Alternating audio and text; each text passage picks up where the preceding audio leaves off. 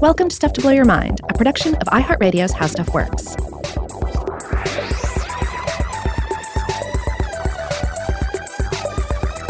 Hey, welcome to Stuff to Blow Your Mind. My name is Robert Lamb. And I'm Joe McCormick, and we're back with part three of our exploration of psychedelics, these compounds that lead to the mind manifesting experiences, uh, which we've been describing in the past couple of episodes. Now, if you're just tuning in, we recommend that you probably should go and check out the previous two episodes first. Uh, it, this is probably one it's not best to jump in midstream. Right. Yeah. It's a continuous, uh, though at times meandering journey through the history of psychedelics. Uh, not an all inclusive history. Uh, so we've stressed multiple times, you know, there's no way that we can cover all of the studies, all the, the curious tidbits of history, all the various um, uh, traditional uses of psychedelic substances. Uh, so certainly we implore you to, to check out some of the sources we've mentioned here and explore them for yourselves, uh, as well as, you know, additional resources. Right. And so in the previous episodes, we mentioned some books that have been part of our guides on the way through. I know you've been enjoying some of the works of Terence McKenna. Mm-hmm. And, and Michael Pollan as yeah, well. We've yeah. both uh, been reading on that. Yeah, Michael Pollan's most recent book, How to Change Your Mind, is a great book about psychedelics that covers a lot of the same ground, some some history, some science,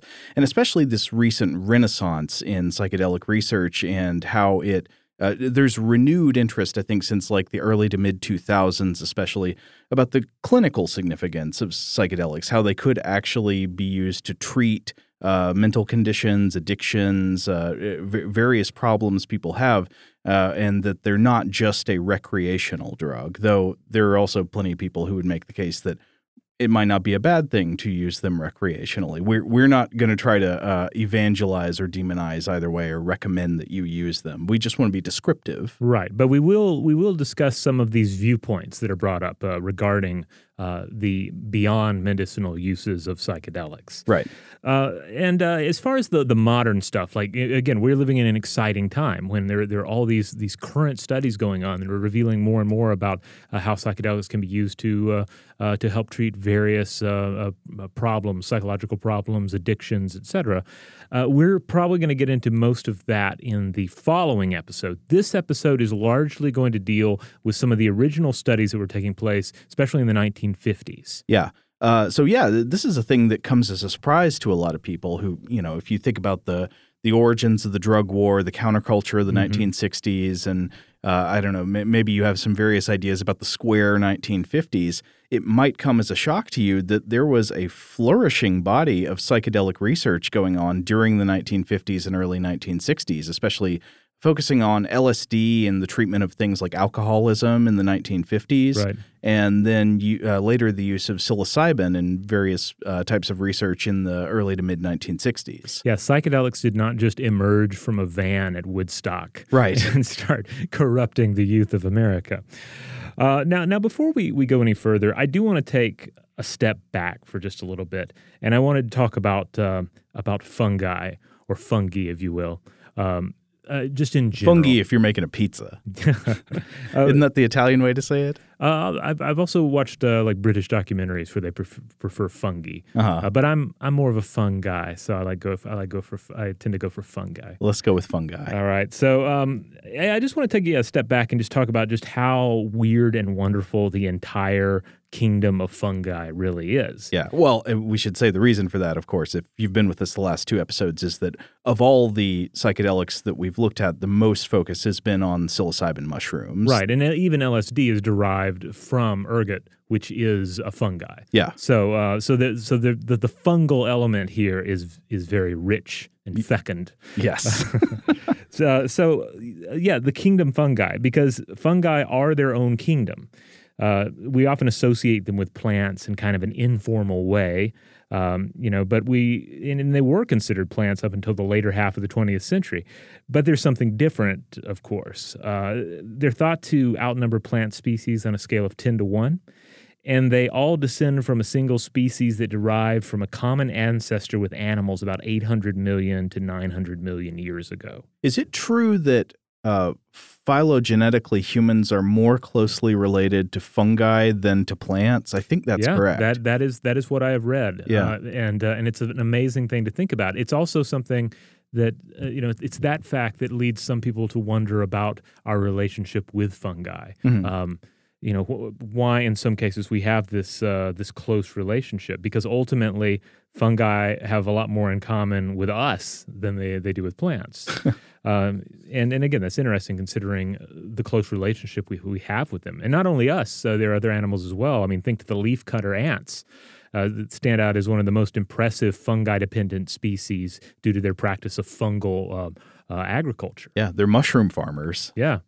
Uh, because when you think about how humans use fungi, we've certainly been focusing on um, psychedelics, but uh, certainly fungi factor into our cuisine, and into our medicines, uh, both in, in major ways, uh, but and also in ways we don't, you know, major and obvious ways, but also in ways we may, maybe don't think about as much. Because certainly you think about cooking in mushrooms, you think about culinary mushrooms that you buy at the store. Which I love. Mushrooms, one of my favorite ingredients. Yeah, and of course, not every edible mushroom can be cultivated. I, I got to ex- learn about this over the weekend. I went uh, with a licensed herbalist on a on a mushroom foraging walk, and we got to pick uh, a few different mushrooms that cannot be uh, uh, cultivated, or at least can't be cultivated in a you know a dependable manner, and got to bring some home and eat them. Is that why chanterelles are so expensive? You can't grow them on a farm? Yeah, well, um, well, I, f- I forget the exact species, you know, but there are several varieties like that where uh, if a if a local restaurant is serving them, they have to depend on foragers bringing them in and selling them, and so a lot of a lot of uh, foragers, a lot of uh, you know mushroom enthusiasts, kind of pay for their hobby uh, by selling their mushrooms to local restaurants. Yeah. Interesting. But yeah, so there's that level. I would obviously we eat them, but they're also you know ingredients in many different foods, especially modern processed foods, and they're an important part, an essential part of the fermentation process. Oh, yeah, yeast. yeah. And you don't have to be drinking some sort of weird mushroom tea to be partaking of medicinal uh, fungi, because of course we have penicillin to consider Oh, yeah. which uh, you know is is I would love to do a future episode of our other podcast, Invention, on penicillin because in terms of uh, fungal inventions or discoveries, however you want to describe it, like that is that is a major one. Yeah. and and it is totally fungi dependent. It came from mold growth, right? Yeah. Which, of course, is a fungus. And then on top of that, uh, you know, we also have we talk about the microbiome a lot, but we also have a mycobiome, which is a small but significant portion of the human body's overall microbiome.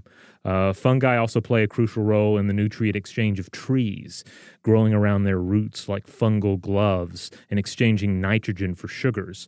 Uh, and this uh, forms the basis of what uh, some researchers call the wood wide web, uh, which is kind of a That's that's a little too cute. it's I a little know. it's a little too cute uh, because ultimately it's like really just mind-blowingly weird to Yes. think about because we're talking about a fungal network of hyphae.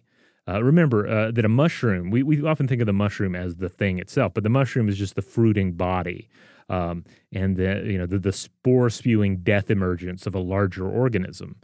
And uh, so the these this network of hyphae underground and growing around the uh, the the trees and between trees, it, allows for the uh, plants to distribute resources such as sugar, nitrogen, and phosphorus, uh, you know, between one tree and another. Uh, and by some definitions, this comprises a form of communication. These types of thinking can get really psychedelic on their own. Oh, absolutely. Um, mycologist uh, Paul Stamets, for instance, who uh, did we mention? Oh yeah, him we, yeah, he came up We did, several yeah. times. So yeah, he's he's uh, like a mushroom answer for everything guy. Mhm. Uh, you know, a very important figure in, in modern myc- mycology, and he's gone so far as to, to to suggest, according to Michael Pollan in his book, that these networks are in some sense conscious, that they're aware of their environment and they're able to respond to challenges accordingly. And Pollan says that that initially he thought this was mere metaphor. You know, that clearly uh, Stamets is just being overly enthusiastic and metaphoric about. Uh, what's going on uh, with these systems, but that he thinks that growing evidence actually suggests that it might be there might be more involved here. Well, I think this depends heavily on just simply what you mean when you use the word conscious, Right. because uh, there, I think you can definitely make the case that mushrooms, in very interesting and surprising ways, are uh, aware of their environments. You know, able to respond to to stimuli and stuff like that. Uh, I th- I think it'd be much harder to make the case that you know the thing that we think of as like the hard problem of consciousness, meaning that it is having a subjective experience. There's something that it's like to be the mushroom. Yeah. Uh, I I'm not saying that that's not true, but w- I don't know like what the mo- evidence yeah, for that it- I think it's much uh, more of a stretch Yeah. to make that case. Now, uh, on a, on a similar similar lines, though, I got to hear Eduardo Kohn, uh, associate professor of anthropology at McGill University, uh, speak on on basically the same topic at the uh, 2019 World Science Festival. Uh, he's the author of a book uh, titled "How Forests Think." And he's uh, worked extensively with uh, Amazonian people in his Mm-hmm. work, especially consider, concerning their use of psychedelic substances. but he's focused on the same issue of like uh, the use of fungal networks in the soil within forests as a as a type of communication or even thought. Yeah, he, he gets into this as well. Uh, so uh, just to, to give you an idea, because it's ultimately you know kind of a, a heady concept, but but it's basically this idea that not that you have non-human entities that quote unquote think via an ability to represent, produce, and interpret signs. Interesting. And uh, so th- this is a this is a quote from his book, How Forests Think. Quote: Life is constitutively semiotic. That is, life is through and through the product of sign processes. What differentiates life from the inanimate physical world is that life forms represent the world in some way or another, and these representations are intrinsic to their being. What we share with non human living creatures, then, is not our embodiment, as certain strains of phenomenological approaches would hold, but the fact that we all live with and through signs. We all use signs as canes that represent part of the world to us in some way or another. In doing so, signs make us what we are. Interesting. Semiotic definition of life. I don't know if I've ever encountered that before. And I took a class on semiotics. Oh, yeah. Oh, no, I was that kind of weirdo. well, uh, I'm I'm very interested uh, in his his thoughts and his work. I'd I'd, I'd love to actually uh, see about having him on the show in the future. hmm But uh, like I said, he's worked extensively with Amazonian peoples and explored their use of ayahuasca. And he said that Amazonians use several technologies, including psychedelics, but also dreams to connect with the mind of the forest. And he says that these approaches break down the way language tells us what we are. They help them find a path forward, a path of healing and problem solving. And he also uh, pointed out that the shamans of the Amazon, like, basically have a message for the rest of the world. They- Mhm. They want uh, us to know that the world is a living world, and that we have to connect ourselves with the mind of the forest to save ourselves from the planetary depression that we are now entering into. Hmm. And uh, I found this really interesting because this is, uh, even though Kohn, does, to my knowledge, never mentions Terence McKenna in his work, Uh-huh. but some of this like lines up with the messages that McKenna uh, had in uh, uh, the Food of the Gods and his other work regarding uh, this idea of an archaic revival, a necessary reconvergence with the natural world through psychedelics and, uh, in, at least in, in McKenna's definition, an overall you know bohemian thread of human cultures to save us uh, from the you know the doom of a nature deprived, ego driven dominator culture. To save us from silent running. Yeah, yeah, in a way, yeah, absolutely. Yeah, there, the, it it matches up with like this theory. I mean, this um, this viewpoint of of modern life. We'll come back to this. That you see this throughout uh, a lot of the a lot of psychedelic literature, and also just sort of counterculture 1960s messaging, including Silent Running, which was very much a product of that time, uh, the science fiction film that we've uh, discussed previously on the show. Now, uh, Kohn mentioned at the World Science Festival that he thinks even our modern fascination with psychedelics may be a symptom of our disconnection with nature. And he says the solution isn't simply to, to you know take a psychedelic substance, but to rather live psychedelically, uh, to live uh, live to be in the emergent mind. What, what exactly do you think he meant by that quote? To like, uh, what does the emergent mind mean there? Um, my understanding, and like I say, perhaps we can get him on the show to discuss these these topics in greater depth. But I think he's he's talking about uh, this basic idea that again you see again and again in, in the among advocates of psychedelic that there's that there's something wrong with modern humans that we're we're cut off from each other that we're we're sort of in these little individual cells of the mind. And we are in many cases have great difficulty in being part of some sort of a larger system. Uh, you know it's, it may be a bit elaborate to you know to, to think of it i mean i don't know if i would i would describe it and my understanding is like an emergent mind you know but uh but but that's kind of the vibe i get from it the idea that like we're that we're cut off from each other that we don't understand each other. We don't understand nature. Uh, you know, we're all you know wrapped up in our own egos. And if we could break through those boundaries, uh, that we would have a better relationship with each other and with the world. Like so often in the world of psychedelics and stuff coming from psychedelic enthusiasts, that that's the kind of statement that is either truly profound or extremely banal. Yeah, I mean, I yeah, I get it because I know a, a, lot of people out there are probably shaking their hands and saying like, "Well, that just sounds like hippie nonsense," and it's not even new hippie nonsense; it's hippie nonsense I've heard time and time again. But for, for my own part, you know, I think yeah, you can be overly optimistic about a lot of this stuff. But on the other hand, uh, you know, you look at the the literature, the scientific literature uh, that that is that shows us and is continuing to show us what psychedelics can do. I think at, at this point, it's you know, it's, it's more a question of like at what level are psychedelics useful. Mm-hmm. Uh, you know, is it is it purely in the clinical world? Is it purely among uh, you know um, people who are suffering from some condition or another, or does it go beyond that? You know, I I, I think it d- depends on who's advocating on where that line should be drawn. I mean, some people draw it all the way at the horizon. Where you draw it, I think, is clearly a source of the conflict that led to the demonization of psychedelics and to the sort of closing of the psychedelic research regime in the in mm-hmm. the mid to late 1960s, right? Yeah. Well, on that note, let's let's go to the 1960s. In fact, let's go to the 1950s. Okay. Uh, let's go. Let's go back. Uh, in fact, let's go to the 1940s. Let's do it. I'll, I'll, take you up on that. We'll go all the way back to the 40s, and let's just discuss 20th century uh, psychedelic research uh, itself. So, as we've discussed, most of these substances are nothing new. Humans have used them for thousands of years. And even the synthesized substance LSD, of course, is derived from uh, ergot fungi that has been around forever as well. Right.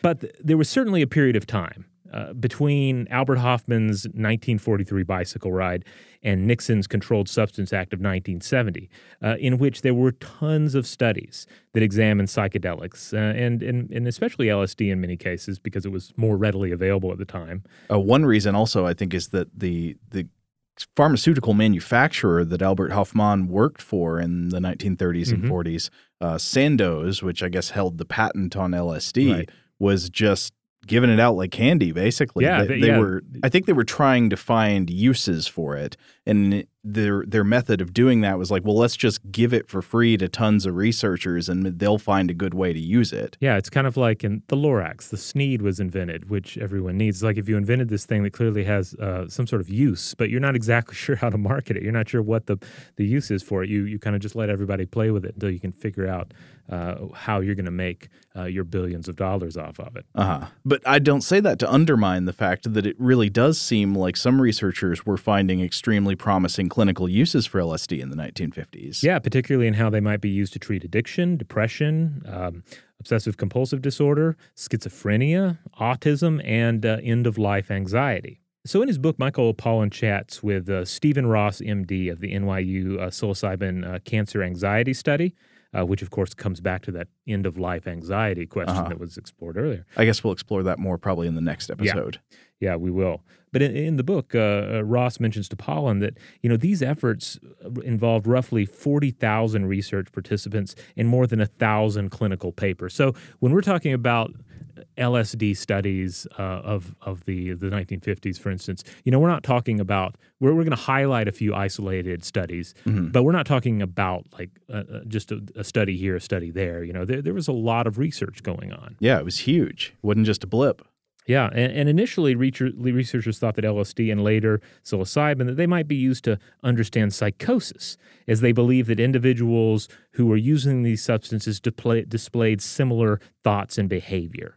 And so clinicians also thought that, well, you could take uh, one of these substances yourself and therefore get a taste of what uh, a psychotic episode is like and then be better able to empathize with a patient. Exactly. And in this vein, the same compounds we now refer to as psychedelic were then referred to by uh, many clinicians as psychotomimetics, Mm-hmm. mimicking the state of psychosis. So your therapist could take this in order to understand what you were going through. Now, a key figure from this period, uh, English uh, uh, psychiatrist Humphrey Osmond, entered the picture, and uh, he figured that okay, if you had a substance like uh, uh, mescaline, and if it could if it could induce this sort of symptom, these sort of symptoms in uh, in in a, in a human who took it, then perhaps uh, you know schizophrenia uh, was due to a chemical imbalance in the brain, which is kind of you know ultimately a, a, a an eye opening hypothesis, right? If if this substance makes my brain do this, then perhaps what this patient's brain is doing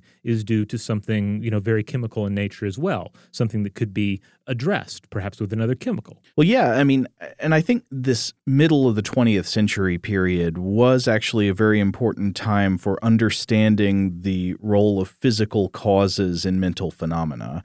Uh, like, I mean, you know, th- there was, of course, the rise of Skinnerism, like B.F. Skinner and behaviorism, which uh, you can have lots of criticisms about. Maybe it doesn't take into account cognition and the mind and uh, enough about what our thoughts and emotions mean because it was just about what can we do to control and measure external behaviors because that's the only thing we have access to as scientists. That that might not be the right approach, but it was certainly useful in some ways to kind of clear out, I think, a lot of the uh, the kind of almost religious kind of metaphysical baggage that had been coming along for the ride with some versions of psychology up until then, with you know Freud and Jung and all that.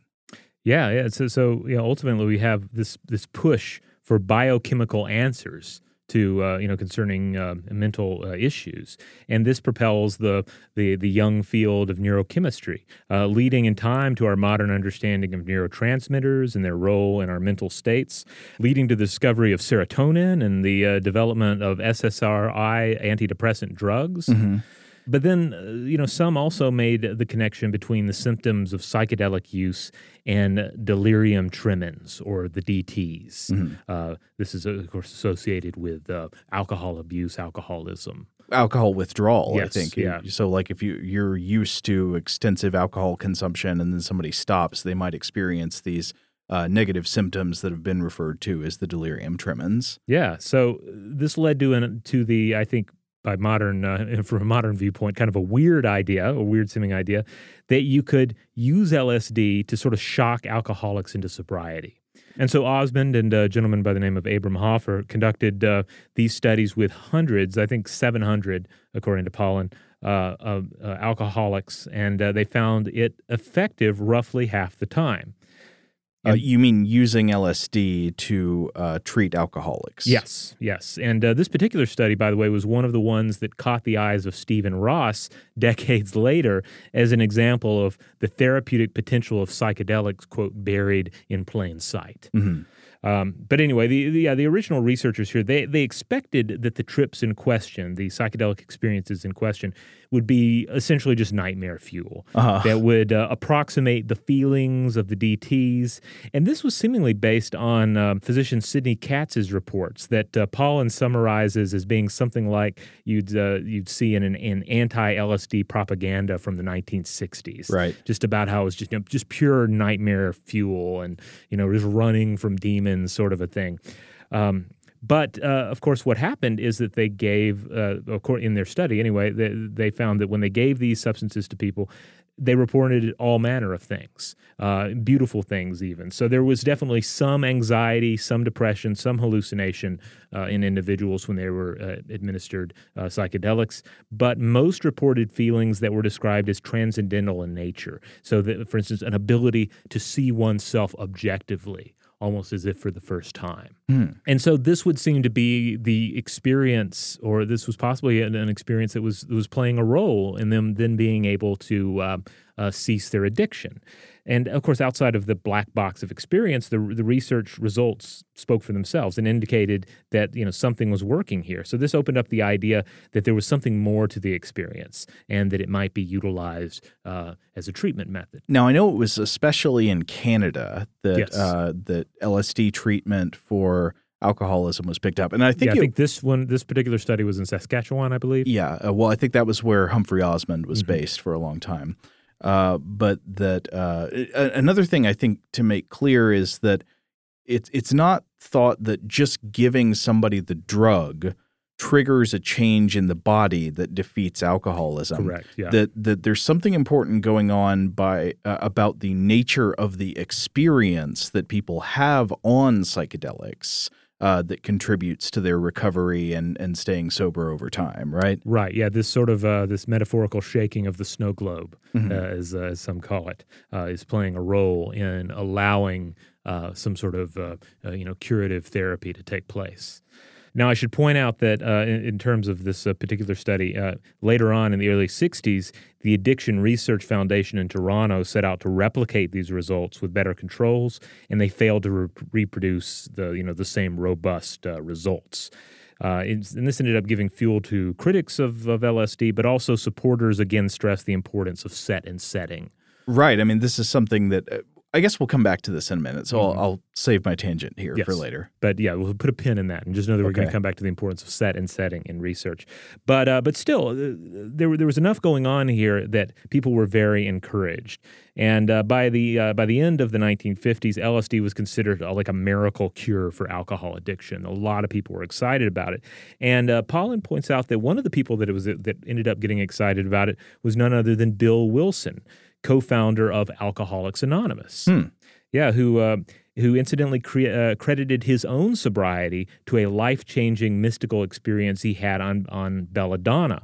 Uh, which uh, also has psychoactive properties and was used in a treat in treatment at Towns Hospital in New York City in uh, 1934. That's when when he uh, uh, had the substance as part of the treatment. Uh huh. And, And- so you can see that in a lot of the Alcoholics Anonymous messaging, like the idea of uh, the the idea of acknowledging a higher power. You know, I think a lot of times people just interpret that as a more traditional kind of like you know you need a religion or something. Yeah, I mean, Uh, especially if you're meeting in a church basement or, or you know or something. Yeah, but in fact, it, it seems like this has something to do with the common kinds of mystical experiences that people have on psychedelics, where they, you know, they commune with some kind of reality greater than themselves. They they believe that they've encountered some other being or some universal consciousness or or the universe itself. It might have something to do with the ego dissolution that sometimes people experience on psychedelics.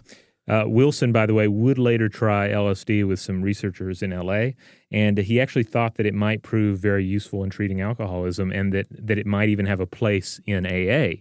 Uh, but others in the in the organization struck down this idea, you know, for for a few different reasons. One of which being that it would perhaps muddy the like the messaging of the organization itself. Right. Like, uh, you know, that you would turn to another chemical. Right. Um, yeah. And so for a time, LSD assisted psychotherapy was considered a powerful, legitimate, and evidence based method for treating alcoholism in Canada, definitely. But maybe we should take a break, and then when we come back, we can discuss some problems with uh, scientific research on psychedelics. All right, we're back. Now, I think this is a good place to start discussing the fact that there are widely acknowledged inherent difficulties with doing rigorous scientific experiments on the effects of psychedelics. And so, one of these problems is the problem with placebo control. Now, normally, when you want to test and see if a new drug works, you need to do a placebo controlled test. Uh, you have to do this if you want to sort out specific pharmacological efficacy versus the placebo effect. You know, the effect that uh, sometimes people who are given a treatment, even if the treatment doesn't have active ingredients, just the fact that they think they're being treated Mhm. appears to cause uh, a feeling that their condition has improved. They'll report less, fewer negative symptoms or something like that. So yeah, imagine you give 100 people a new anti-nausea drug and then 50 of them report their nausea going away. Was it because the compound in the pill relieves nausea 50% of the time or could much or all of that response just be due to the placebo effect, people thinking that they're being treated?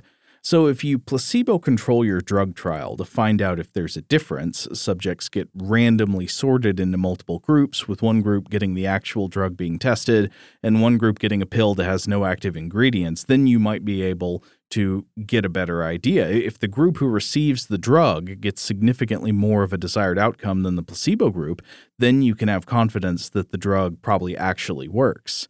So, if you wanted to run a placebo controlled test of whether, say, psilocybin helps people kick an alcohol addiction and then stay sober for six months, you'd want to run a test with people who actually get psilocybin versus people who think that they might be getting it but are actually getting a placebo. So, why is this a problem with psychedelics? Well, that's because of the next issue, which is blinding. Uh, so, the thing you've got to do to have an effective placebo controlled test is blinding and double blinding. This is to avoid response biases from subjects and from the people who are carrying out the test. You have to blind the experiment, meaning subjects don't know which group they're in, and the people working with the subjects to conduct the experiment don't know who's in what group.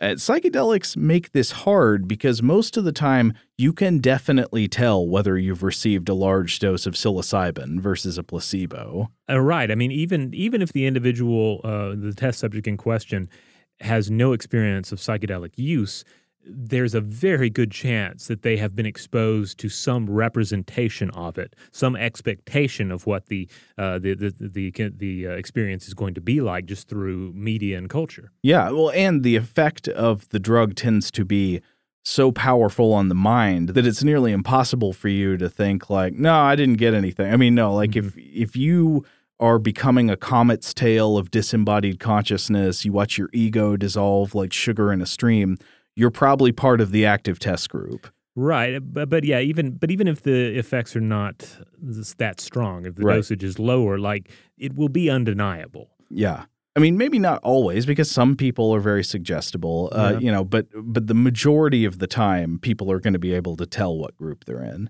Uh, furthermore, the experimenters can usually tell if the subject they're working with is on LSD or psilocybin versus a placebo. Like if you know, people who are on these drugs tend to act a certain way that's pretty different than people who are just getting a sugar pill. Now, there are some ways of making this a little bit better. For example, you can use an active placebo, which is a, a placebo that does something to the body that the subject will be able to sense. Uh, one example that has been used in historical research is niacin, which causes physiological effects like flushing of the face and tingling in the body. Hmm. Uh, but still, a lot of subjects and experimenters can probably still pretty easily tell the difference between if you've gotten a large dose of psilocybin or LSD versus niacin. So you still are going to have this blinding problem. But then there's another problem that makes it worse uh, a problem with conducting psychedelic research the same way you would conduct other drug research. And that is, as we mentioned a minute ago, the importance of set and setting. And I remember in, it was in the first episode, I think, where we talked mostly about the importance of set and setting. Uh, people's takeaways from psychedelic assisted therapy seem hugely dependent on their expectations, on the environment, and on the guide.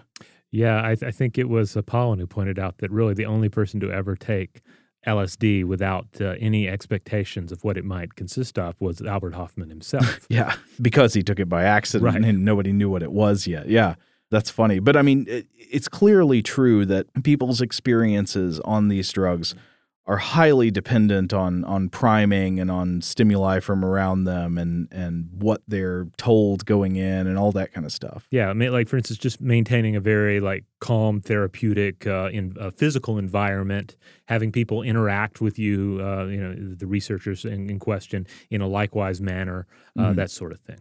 In other words, I would say to get the most clinical use and the most positive effects out of these drugs, it seems like you specifically want to do the opposite of what you normally do in a drug trial. You explicitly do want to bias the subject's expectations and interpretations of their drug experience in a way that suggests it will help them with their problems. Yeah, so basically if yeah, if you're doing a, a, a, a, psilocybin study in which the individuals taking psilocybin are going to be laying on a beanbag chair, for instance, listening to some ambient music mm-hmm. and attended to by you know uh, you know very courteous uh, therapists, you, you would have to have the same situation going on with the placebo group. And in doing that, you have all of these like situational effects that may well create like something kind, like, certainly not the psychedelic experience itself, but some sort of comforting, suggestible um, uh, situation. Mm-hmm. But this has also been invoked to explain some of the differences in like some of the replication difficulties mm. that people have had with psychedelic experiments because sometimes, you know, people in these experiments are given psychedelics with a certain kind of set and setting, and then the replication attempt just sort of gives them the psychedelics but doesn't replicate the set and setting, and finds that oh, in this in this study that didn't replicate the original set and setting, people are not getting nearly as positive a benefit. Uh, and th that just seems to show again how dependent the experience is on set and setting. Well, it comes back to like what the substance does. That you know, these even these early researchers, they they you know pretty early on were convinced that it was not something the the substance was doing to the body. It was what it was the mind state it was creating. Exactly. And what yeah. could be gained from that mindset. Yes, uh, psychedelics seem to be in in to whatever extent that they are effective at helping people and have clinical significance they seem to be more a facilitator of experiences than a direct action drug. It's not that you take psilocybin and the compound cures your alcoholism, but that taking psilocybin allows you to have an experience of profound emotional significance that helps people overcome alcoholism. Uh, it seems it's the experience that actually matters. So just say locking somebody in a sterile, uncomfortable white room, giving them a shot of psilocybin uh, without a therapist or guide present is maybe not a very good recipe for getting the most positive effects out of the drug. Right. But th this is frustrating if you're like a, you know, if you're used to running drug tests because it seems that when psychedelics have a clinical significance, it is in some ways similar to an active placebo. It just appears to be an extremely effective active placebo. So yeah, th there have been these kind of difficulties over the years. It, like I'd, I'd, say the bottom line is that objective research is so important in medical science, but the standard methods that we have for objective research don't apply especially well to psychedelics, and some methods of achieving objectivity appear to directly counteract the most powerful clinical potentials of these compounds.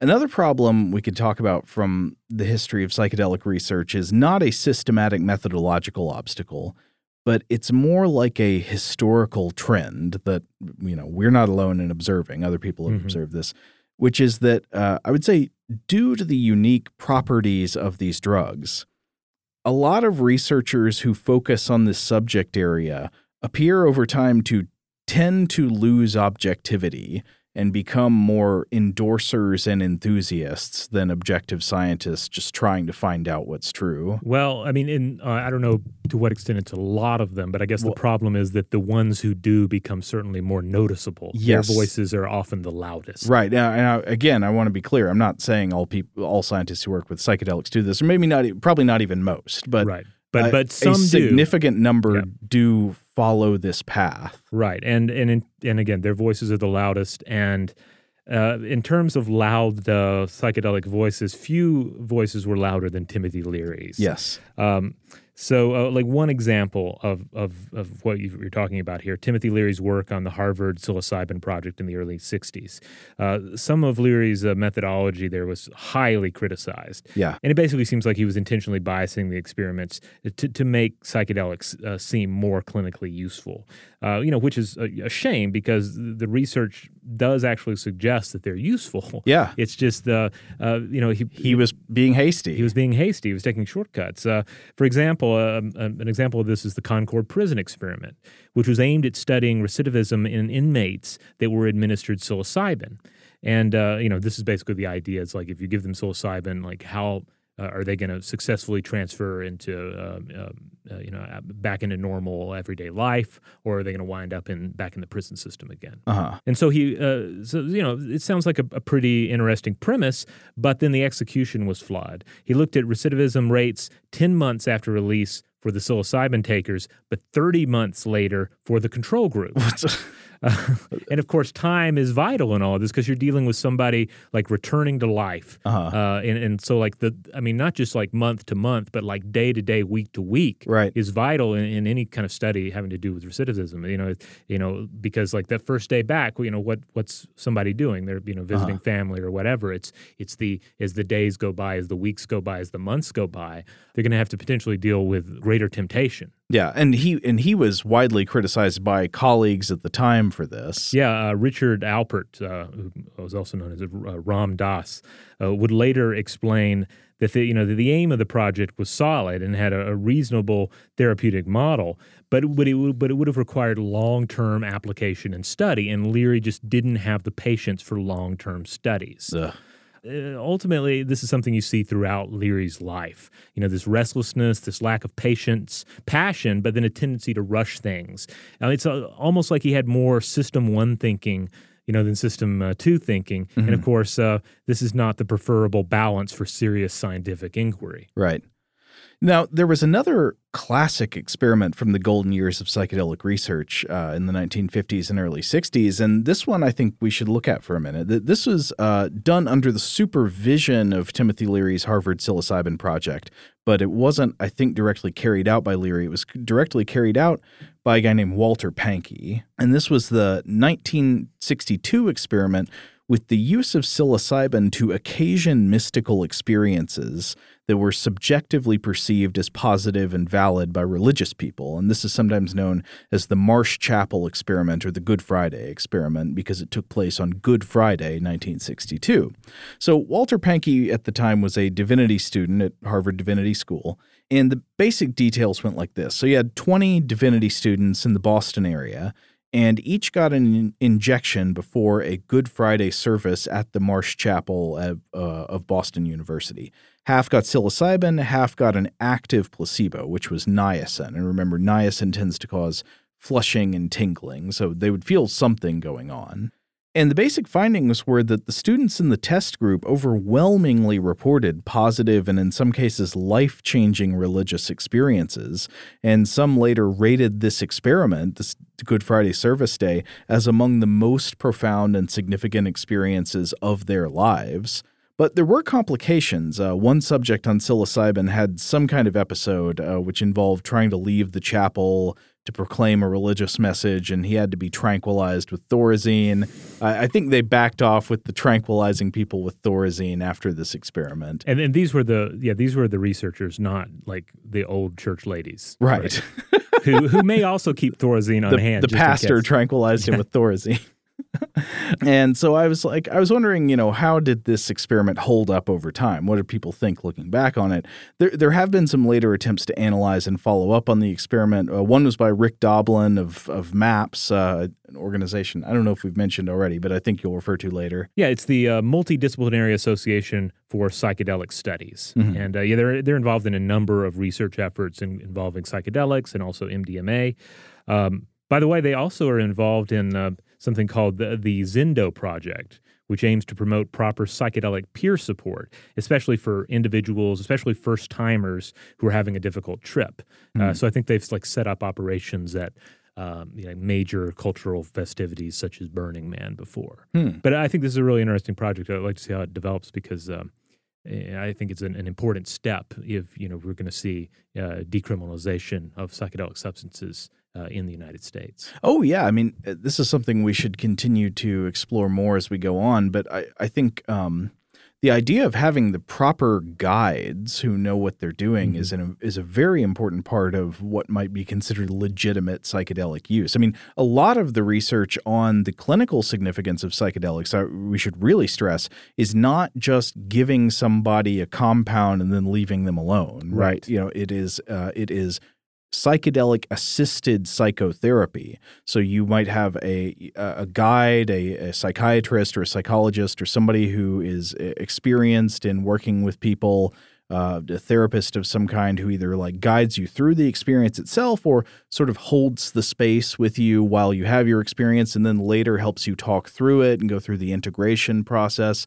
I think the idea of having positively socially chaperoned and uh, and sort of like uh, expert guided psychedelic experiences is, is, a very important thing that shouldn't be underemphasized. And it's present in a lot of the traditional uses of psychedelics, like when we talked about uh, the traditional uses with the curanderas in southern Mexico. Mm-hmm. I mean, th- this wouldn't be you just take a drug out in the void by yourself. I mean, you would be guided by someone who is a is a religious leader. Yeah, you would have a shaman, and in these uh, these test cases, you would have a therapist uh, or a, you know a researcher that was uh, that was filling in for that role. And then outside of the uh, you know the traditional usage or the uh, the research or medicinal or psychotherapist uh, usage, there is still room for an individual like that, like somebody that is guiding the experience and setting and and, and attending to set and setting. Yeah, Oh, but so uh, that was important to mention, but we did get sidetracked. Yes, so yeah, was, we're talking about Doblin. Rick, yeah, the, the, well, the follow up and analysis of the original Marsh Chapel experiment from mm-hmm. 1962. Rick Doblin followed up on it in the 1990s,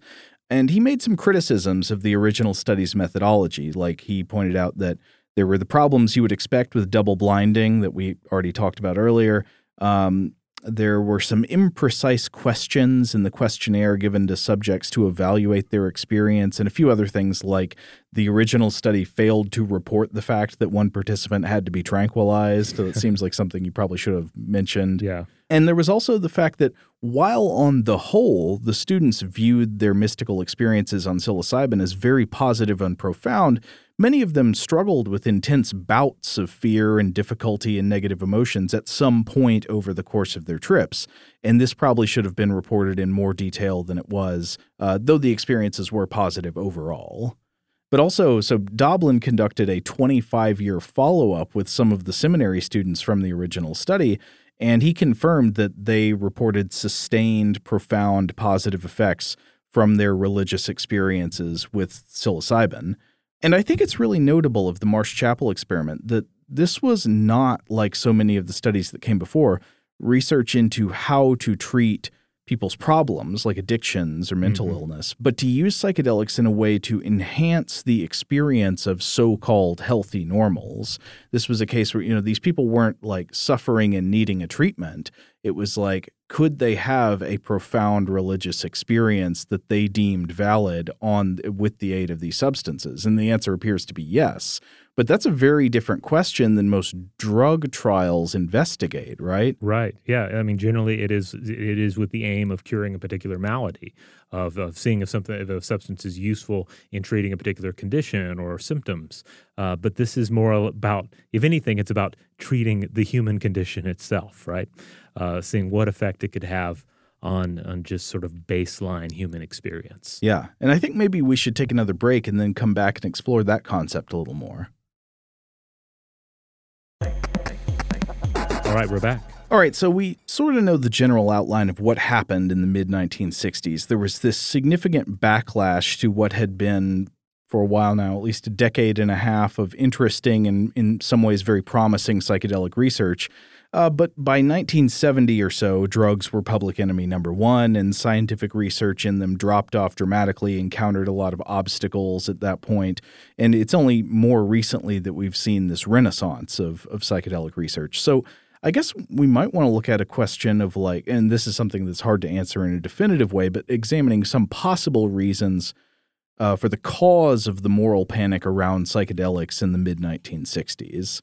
First of all, I think some of it you could chalk up to a somewhat legitimate reaction to the perceived overenthusiasm of people like Timothy Leary. Yeah. Some of the scientists involved in psychedelic research were clearly not practicing the most rigorous objective science and were in some cases turning into enthusiasts and gurus, something more like alternative religious leaders. And it's not surprising at all that this caused a lot of skepticism and and uh, and pushback within the scientific community. Right. Yeah. Because here's here's Leary, this kind of weird and at times kind of goofy character, mm-hmm. um, and, and at times very profound and well spoken. I mean, uh, you know, he was he was a, a, very charismatic guy, but you can you can understand.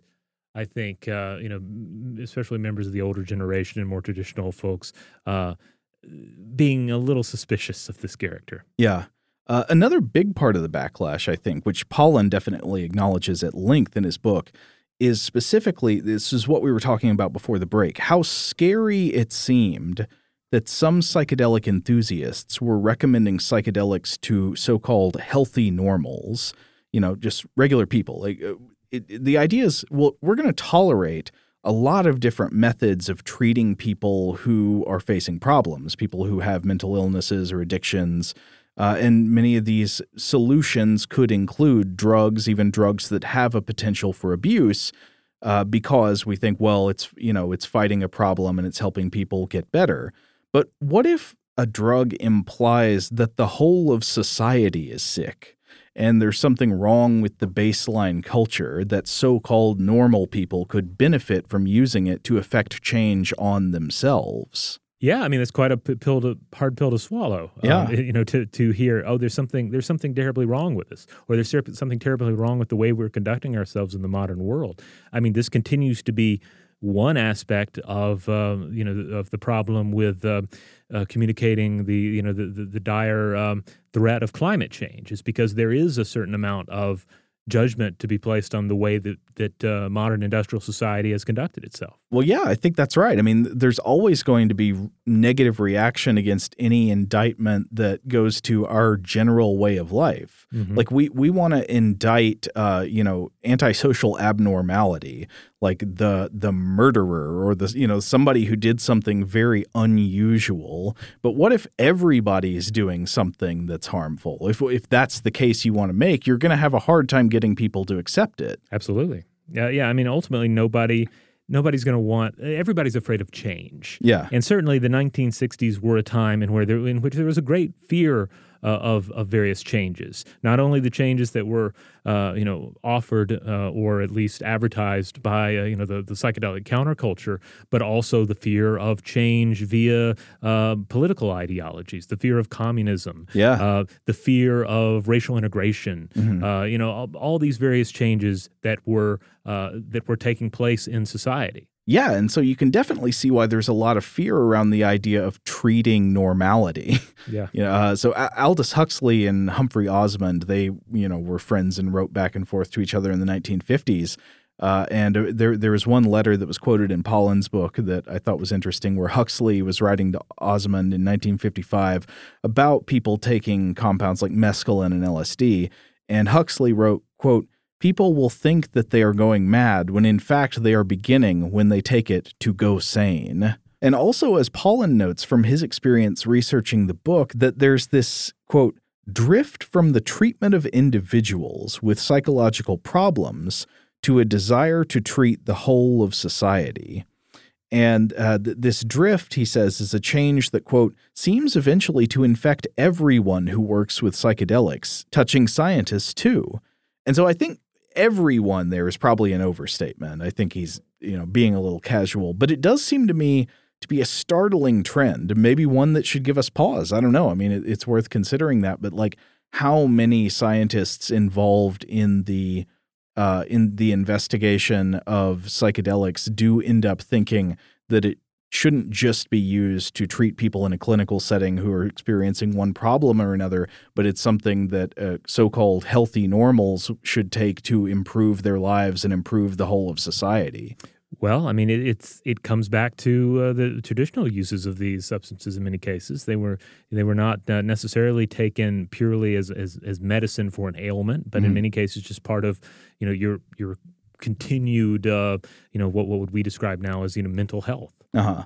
Uh, yeah, I mean, uh, that's a good point. And while we certainly don't want to demonize these substances, I do think also we should be skeptical of of that impulse. I mean, uh, it's worth asking the question is that correct or is that just is that over enthusiasm based on positive personal experiences that people have had yeah yeah and then i guess you could also say it's, it's kind of like if you're if you're acknowledging that there are big almost impossible problems in the world wicked problems as the uh, you know, as we often refer to them, things that seem insurmountable, the kind of problems that make us, you know, that, that lead us to be convinced that surely only you know the, the return of a savior or the uh, interference on uh, by by aliens could possibly help us mm. solve like humans are just incapable of solving these problems on their own then perhaps we're putting we might be putting too much stock in the powers of um, of a psychedelic substance to somehow fix that for us on an individual level or a cultural level yeah, I, I, think that's a good point of comparison. I mean, while uh, while we certainly don't want to deny uh, the evidence of the potential positive uses of these things, you don't want to make them a god either. I mean, you, you mm-hmm. don't want to drift into the miracle cure mentality. Because what a lot of these studies show, quite frankly, is that there is a lot of potential for psychedelics in in treating things like addiction and depression and all that, but they're not miracle cures. It's not like a you know th- this fixes all your problems immediately and then the world's a perfect place. Now, there's another reason that we can go to to explain the uh, the anti psychedelic backlash that I think is probably the most obvious one, right? The countercultural associations with and possible uh, direct effects of psychedelic use. Of course, we all know these compounds came to be associated with rebellion and rejection of mainstream culture and rejection of political authorities. You know, Timothy Leary uh, would would proclaim to people that kids who took acid, quote, won't fight your wars, won't join your corporations. I mean that that's scary to the authorities, right? Right. You if know, you think they're not going to fight our wars anymore, how are we gonna how are we gonna fight? They're not going to be a part of corporations. They're not going to found uh, Silicon Valley corporations in the future. Yeah, who would know? Well, that's funny. I mean, that turned out not quite to be true. Right. A lot of the yeah, a lot of these uh, acid takers did turn out to be business leaders. It's obviously not a panacea against business. uh, but I did want to quote a couple of uh, sections from Pollan that I thought were very, very smart on this part. Uh, so first, the first one is where Pollan said, "quote." LSD truly was an acid, dissolving almost everything with which it came into contact, beginning with the hierarchies of the mind, the superego, ego, and unconscious, and going on from there to society's various structures of authority, and then to lines of every imaginable kind, between patient and therapist, research and recreation, sickness and health, self and other, subject and object, the spiritual and the material if all such lines are manifestations of the Apollonian strain in Western civilization, the impulse that erects distinctions, dualities, and hierarchies and defends them, then psychedelics represented the ungovernable Dionysian force that blithely washes all those lines away. That's beautiful. And, and that comes back to Terence McKenna's definition of them as boundary dissolving. Yeah, and I think that's largely correct based on everything we've read. But uh, another passage that I thought was very interesting uh, about this counterculture backlash is uh, it goes like this quote, For at what other time in history did a society's young undergo a searing rite of passage with which the previous generation was utterly unfamiliar? Normally, rites of passage help knit societies together as the young cross over hurdles and through gates erected and maintained by their elders, coming out on the other side to take their place in the community of adults. Not so with the psychedelic journey of the 1960s, which at its conclusion dropped its young travelers onto a psychic landscape unrecognizable to their parents. That this won't ever happen again is reason to hope that the next chapter in psychedelic history won't be quite so divisive. Well, I mean, it won't happen quite the same way again, but as Pollan himself points out, like he grew up in the the dark uh, times of uh-huh. uh, of uh, you know the, the, he basically grew up in the moral panic period. Yeah. So didn't really experiment much with psychedelics when he was younger, and really wasn't until quite recently, mm-hmm. uh, as as an older man, that he was able to really experiment with them and understand them in a greater sense. So I feel like there are still going to be generational oh, yeah. gaps there. Well, that last sentence may be far too optimistic. I mean, the main part I was thinking about was the beginning of this, where mm-hmm. he points out the idea of rites of passage that expand the consciousness. They are supposed to be passed on from parents to children and weave the generations together. And if the young acquire a consciousness altering rite of passage that the older generations don't have, that can be terrifying to the older generations. It's like they're not our children anymore. They've been initiated into some other tribe. No, I think it's a great point. I mean, yeah, this was a, a new rite of passage that the older generation, by and large, had no experience with. There's one other possible thing going on in the 1960s that I think might be worth mentioning uh, which is, and well, maybe we'll get into more detail about these studies in the uh, in the next episode. But there are at least a couple of studies I've been reading from uh, the last decade or so. One from 2011 and one from 2018 that are about adult personality change occasioned by use of psychedelics. So you've got these various ways of measuring personality traits, and and people might, you know, your personality might over time sort of be in flux, but you know, mostly your traits are going to be pretty set by the time you're an adult. You know, right. you around a baseline you might hover. But there appears to be some evidence that using psychedelics can actually change adults' personalities. And so, one of the many things that's been observed is that, for example, use of psychedelics appears to increase people in a psychological personality trait that's known as openness to experience. Mm -hmm uh, people who take psychedelics appear to increase in openness. And openness is actually a highly socially significant personality trait. Uh, it's been associated with all kinds of other things in societies in, in various research. Like openness is highly correlated with uh, with like lack of prejudice and lack of authoritarianism and stuff like that. Appreciation for art and for other cultures and things. I think you'd find the openness personality trait largely associated with like environmentalism and multiculturalism. Yeah, I mean, just if nothing else, like if if you were to become more neophilic and you know uh, you know attracted to new experiences, you become more attractive to travel, mm-hmm. and, and, and, in traveling, you're exposed to to uh, I mean, travel itself is kind of uh, I think has a lot to in common with psychedelic experience. You know, mm. where suddenly you're in in a place that is mostly the same but a little different, and uh, may, people around you are, are, different and yet the same, and it forces you to sort of uh, reconsider who you are in the whole scenario. Uh-huh. So if this is true, yeah, that that there are these cascading effects from the use of psychedelics that maybe on a broad scale, say, changing the personalities of a mm -hmm. young mm-hmm. generation, especially changing them in ways that might not be so congenial to you if you are Richard Nixon or something. Oh, yes. that these personality changes could be perceived as a direct threat to the the polity of the country. Yeah, and that's exactly how Richard Nixon saw it. I mean, Richard Nixon is is is the anti-psychedelic uh, uh, U.S. president uh -huh. by far. Yeah, I mean, uh, it, it's difficult to unravel all this because on one hand you have to you, you have to sort of try and figure out what the 1960s were. Mm-hmm. You know, uh, like what was the 1960s experience? And certainly, you and I were not around in the 1960s, so we can't attest to it. Um, we do have some listeners I know that were, and so hopefully we'll hear from from you on it. Um, I, I, remember my my father told me once that uh, Jefferson Airplane "Somebody to Love" uh, captured what the 60s felt like. Uh, I but I never had a chance to ask him what he really meant by that. Uh-huh. Uh, maybe he just meant it was an iconic song of the time, which it you know it certainly was.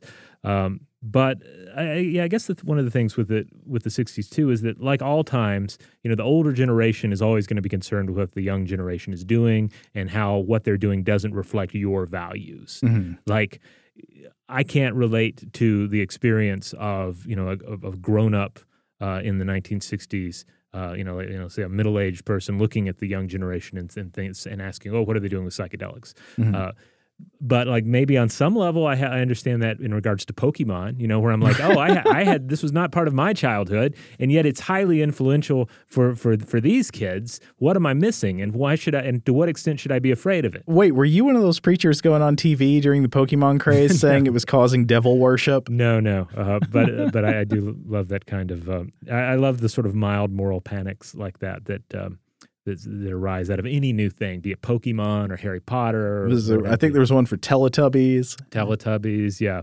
yeah. So, so yeah, the, the, fact that there's kind of a, a, generational divide and a, and a and a moral panic popping up around something like that, in and of itself, I think just is always going to be the case. Mm-hmm. I mean, we see shades of that. I mean, certainly, I think we have. As we've discussed, as we've discussed in the show before, and will in the future, you know, we certainly have some issues with um, with mobile technology and with social media and uh, the effects that those uh, technologies are having uh, on culture. Mm-hmm. And certainly, you know, it can lean into some sort of, uh, you know, crankiness where we look at younger generations and say, oh, they, they don't even know what it's like without social media. That's our grumpy old men issue. Yeah. It's, it's the tech. Yeah. Uh, but we'll, we'll have to come back to that. But, uh, but but yeah, the the uh, the older generation looked at the younger generation and they didn't see their values necessarily reflected there. Values that had just carried them through a world war and of course threatened to carry into one final world war as well. And so it, it makes sense that these typical generational concerns would be exasperated uh, by the introduction of something new, or at least new from a Western perspective, uh, that was not only consciousness changing, but but also foreign. Yeah. And rem- remember that most anti-drug messaging in America has depended on xenophobic and/or racist messaging. Oh yeah. An association was also made between uh, psychedelics and radical uh, leftist ideologies. Uh, so I think that was very much a factor as well. Well, I mean, one thing that's interesting, I remember from reading the individual testimonials of the people who were involved in the Marsh Chapel experiment. This is anecdotal, so this is only Right. just you know the hap- things they happen to report. But uh, I, I think multiple members of the Marsh Chapel experiment said that you know they had their psilocybin experience. And it prompted them to go get involved in the civil rights movement. Oh wow. Uh, so you know, which of course, by the you know the, the conservative, authoritarian, uh, you know, white ruling class impulse at the time would have probably they would have seen that as a political threat. Speaking of political threats, uh, let's get back to Richard Nixon. Okay. So Richard Nixon uh, famously considered Timothy Leary, quote, the most dangerous man in America. Okay. And uh, and and he apparently his handlers were even concerned uh, at different times that leftists might try and slip Nixon LSD. uh, I'm sure somebody was working on a plan there. One of those '60s pranksters. oh well, yeah. Actually, uh, allegedly, Jefferson Airplane lead singer Grace Slick uh, planned to slip LSD into Nixon's tea at a White House tea party. Because apparently she attended uh, the same college as Nixon's daughter, and there was going to be an event there at the White House. But it, the event turned out to be an all-female event, so Nixon wasn't actually there. And, Oh. and I think sh- she uh, got kind of she got scared off uh, by the security and left anyway. She didn't try to give any to Pat. Um, apparently not. Uh, well, she had, they didn't quite make. I think she was accompanied by Abbie Hoffman, uh, who was yeah, this sounds like an Abbie Hoffman scheme. yeah. So it didn't. The, the the the scheme didn't actually make it through the front door. So they didn't actually get to that level of uh, of decision making. But this all does lead to an interesting question that, that comes up from time to time, sometimes flippantly and other times quite seriously. If certain world leaders could be tricked into having a psychedelic experience, could we change them? Could there be like a Scrooge moment, right? Would they see themselves objectively? Would they connect with others or connect with nature in a meaningful and life changing way? I've heard people say this. In fact, I remember a lot of teenage stoners saying stuff Yeah. like this. Like I say, if you just get all these dictators and, you know, uh, we'd stop all the wars if we could just get people to take acid or, or I Mhm. think they'd even just say like smoke weed or something. Oh, yeah. I'm, I mean, I, again, I'm I'm very open to and and interested in the many of the reported positive effects of psychedelic experiences, but I do not believe it is a miracle drug in that way. right. That it can't just in and of itself cure human nastiness.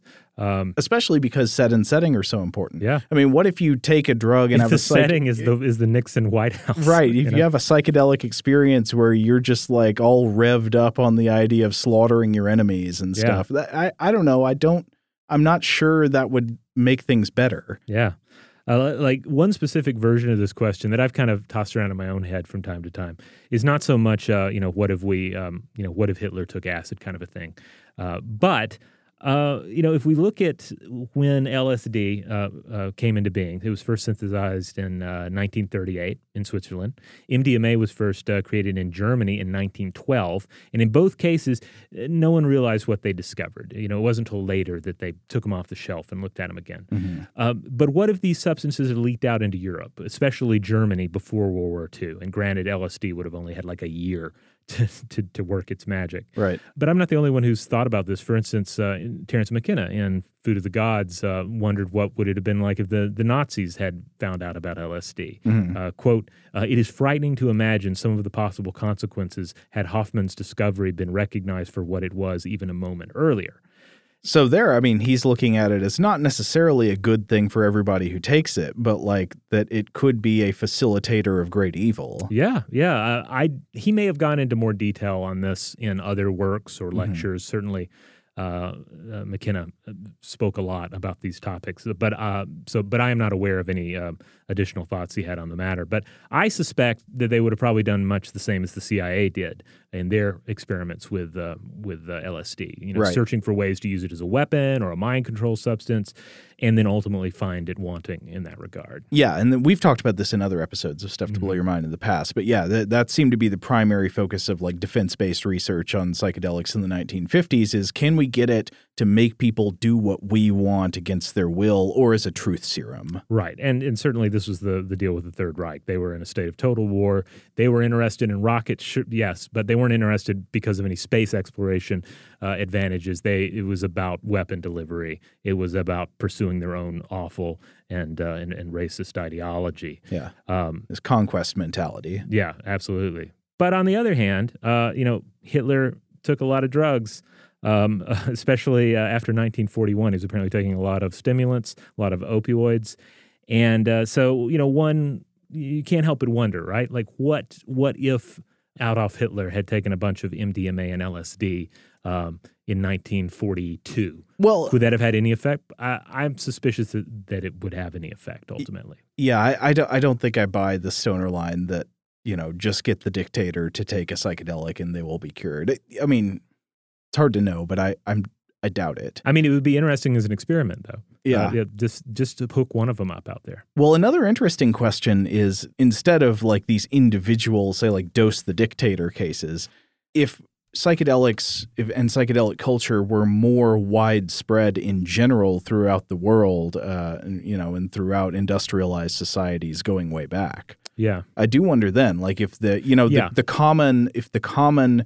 drug of choice among industrialized societies in the uh, 18th and 19th century had not been alcohol but had been psilocybin or something. Yeah, and I think that's ultimately the more interesting question is not what if Hitler had taken LSD or or MDMA, but what if they what if they had been at large in um, in German culture uh, preceding the war. Um, and you know, ultimately, like the counter argument to that would be, well, there was, already was a, a, a strong bohemian vibe in pre-war Germany, and it it was not sufficient to prevent the horrors of the Second World War and beyond. But yeah, I think ultimately, when you see people like Terence McKenna arguing for an archaic revival, for some sort of like return, a psychedelically assisted return to nature and interconnectedness, like they are talking about a cultural movement. They're not talking about strategic doses, dosing of uh, of, of key individuals. Yeah. If only it were that easy. All right, we've been going a while. I think we got to wrap it up for this one, but we we got to come back in the next. We were originally going to do just three episodes, Right. But psychedelics took hold, and now we've been going for three, and we still haven't gotten to the 21st century revival in psychedelic research, which we will focus on next time. That's right. So join us for part four of our psychedelic series here on Stuff to Blow Your Mind. And I mean, who knows? There might be a, a part five. We just, we have no idea. We have no idea when this is going to end. All right. In the meantime, if you want to check out other episodes of Stuff to Blow Your Mind, head on over to stuff to blow your stufftoblowyourmind.com. That's the mothership. That's where you'll find it all. Uh, you'll find links out to various uh, social media accounts. You'll find our t shirt store. Uh, also, if you want to interact with us and, and more importantly, interact with other folks who listen to the show and have insightful things to share about it and related topics, uh, head out on over to Facebook. They have uh, the discussion group there called, we call it the discussion module, the Stuff to Blow Your Mind discussion module. You can uh, apply, join, and discuss there.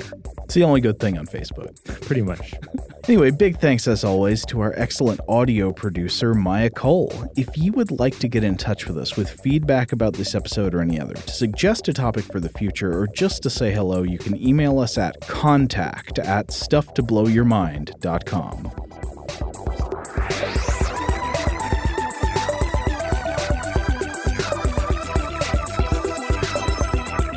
Stuff to Blow Your Mind is a production of iHeartRadio's How Stuff Works. For more podcasts from iHeartRadio, visit the iHeartRadio app, Apple Podcasts, or wherever you listen to your favorite shows.